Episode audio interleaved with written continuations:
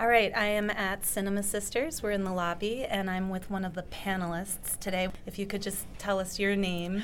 Well, my name is Stripe Gandera. To you, what does it mean to be living in a post-trans world? I think a post-trans world means that we have invested in a movement to liberate and give visibility to a trans subjectivity, in the sense that the common vernacular, the cultural awareness has been raised to some extent around transgender issues. So post-trans world means, and I suppose we made a little bit of a, in the way that we talk about a post-feminist world, right? It's not really a post-feminist world, but that's what it's referred to. And so we were kind of talking back to that idea in the sense that transgender movement has been centralized in our feminist spaces in a way that changes the reality and the everyday experiences of butch women. Mm-hmm. And how does it change the everyday experiences and reality of butch women? Well, one of the things I talked about today that I think is really important to articulate to some extent is this idea that when I came out in the 90s, largely it was the outside community that was asking, am I a man or a woman? And I think today's reality is that we're no longer only being asked by the outside community what we are, who we are, but now that question has really changed in a way that our own queer community is first meeting us with saying, which pronoun do you prefer? And for many of us who identify as women, we feel invisibilized by that preliminary question. Mm-hmm. In the sense that, I mean, any political movement, I guess the point is to feel and be seen. And I think the trans movement, while an important one, has had an impact on butch women so that we are not seen in this movement, or we're seen misidentified as a result of putting that question at the forefront. Mm-hmm. So my womanhood, I don't feel, is seen by queer community.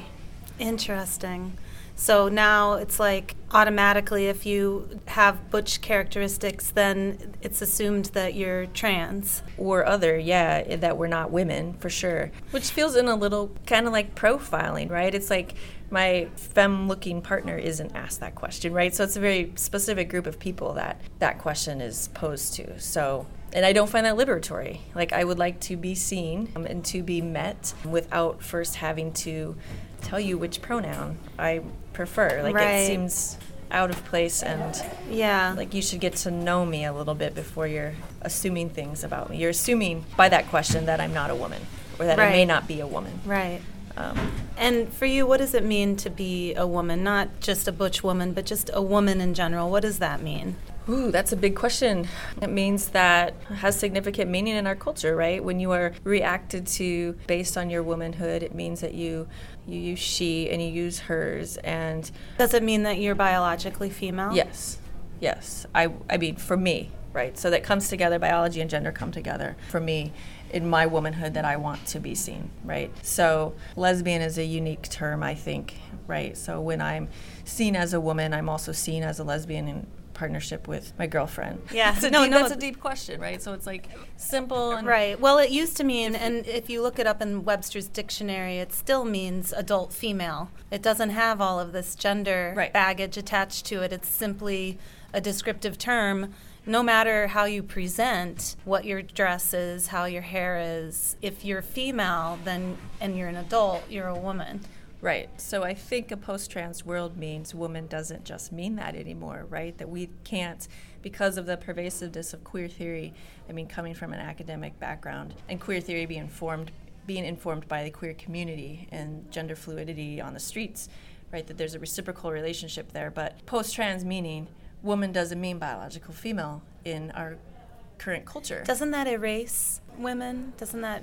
I mean, we exist as biological creatures. I mean, women as a group get their periods.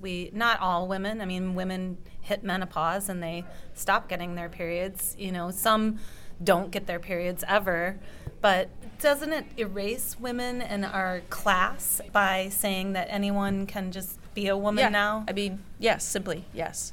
And it's interesting to see how that identity category, woman or women, is treated differently than other identity categories, right? We don't open space necessarily for a person of color. Like, not anybody has access to that identity. Not anybody has access to somebody who identifies with a disability. Like, there's some criteria that needs to be in place. What is it about womanhood and being a woman that makes it different than these other groups? Like you were saying, I couldn't identify as black and say that I'm going to be a part of a black-only liberation group. Yet anyone can identify with being a woman and say, well, I want to be a part of your women's liberation movement. I think it's...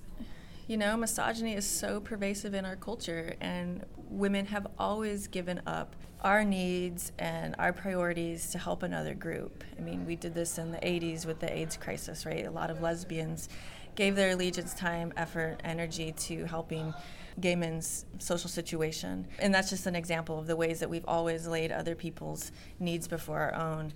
And I think that's clearly evident in what happened with the trans movement as well, is the sense that we did our work on behalf of what this community said they needed without recognizing or questioning or being cautious about what the implications of that effort would lead to, right? And so cultural meaning and the cultural disregard for all things female. And I mean, when you fight for autonomy, when you fight for visibility as a woman, that's, you know, I was just talking to my partner about the sense that we can have trans spaces, we can have transgender conferences or variety of spaces, and that's not contested, at least by, you know, the LGBT community. We work on behalf of creating those spaces, but if we have a female-only space, that's somehow politically incorrect, and that's somehow exclusive and hateful and right, yeah. Yeah. And so, you know, why is women a category that's treated differently than other categories of identity? And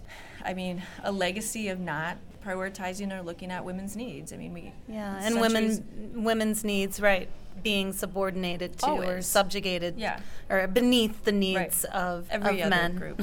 I mean, in some ways, every other group, right? I mean, like in the civil rights movement. Even with it, right. You know, yeah, women working on behalf of a movement that they found themselves being secondary in. Mm-hmm.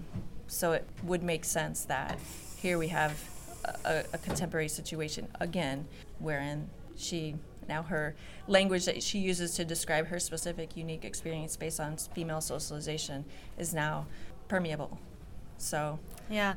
And then I have a question for you that I'm just very curious about, because I've been studying this and I haven't asked this of a butch lesbian before. According to transgender ideology, are butch lesbians cisgendered? Right? That's a great question. In the way that cis is being used, I think so, right? And that's one of my critiques of using that language. It's like, I don't experience the world through a cis perspective. I mean, you're a gender outlaw, right? You know, and so, but I think I'm lumped into that category, right? That anybody who is not, because you identify as a woman, right. So yeah, it requires more conversation and more critique, and to ask these questions. But if we open these conversations, again, these accusations of being hateful or exclusive or, you know, somehow limited in our thinking and behind the times, what have you, a list of, right, mm-hmm, result from asking these questions. But it's a question that I certainly have, because, mm-hmm, you know, it's this blurred line. So it's like, I have a foot in a rowboat that is part of the trans liberation, right? Liberation should look similar, because we are individuals that are defying the rules, so to speak, about what gender can look like. But I also have a stake in maintaining a female identity, and the term cis, I guess, doesn't make room for me. Yeah. And then finally, I have a radical feminist question about the safety of girls and women now with transgender bathroom legislation coming down from on high, the Obama administration issuing a mandate that people can choose the bathroom that they want to go into, or the locker room in public high schools, based on an inner sense of gender identity.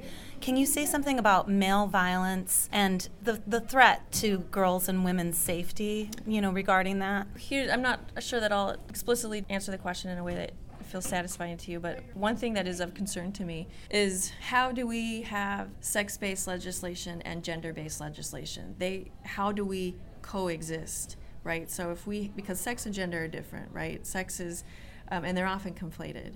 And so much of the work that feminists did in the 70s was creating sex-based legislation that meant female-only spaces were essential to our survival, right? Because male violence influences and affects our lives in so many different ways that it was... No matter how we identify or how we dress or how we present. Whether or not we say we're female, right? So that legislation was key. And now we have a situation in which legislation is being based on gender, which is not necessarily aligned with sex. And so if we're saying gender is more important than sex, you know, that has a backlash for all of the work that our foremothers did for a very good reason. And again, the question is, whose needs are at the center? Whose needs do we fulfill? Whose needs do we meet? And it seems like, again, female needs are being sublimated for this gender movement that has implications on our safety, has implications on our conversations, has implications on, again, what we can talk about and say about our lives as females. So, all right. Yeah. Well, thank you so much, Stripe. The movies are starting, so I just want to thank you for giving an interview with WLRN. Thanks for talking about these issues. Yeah, right on. All right.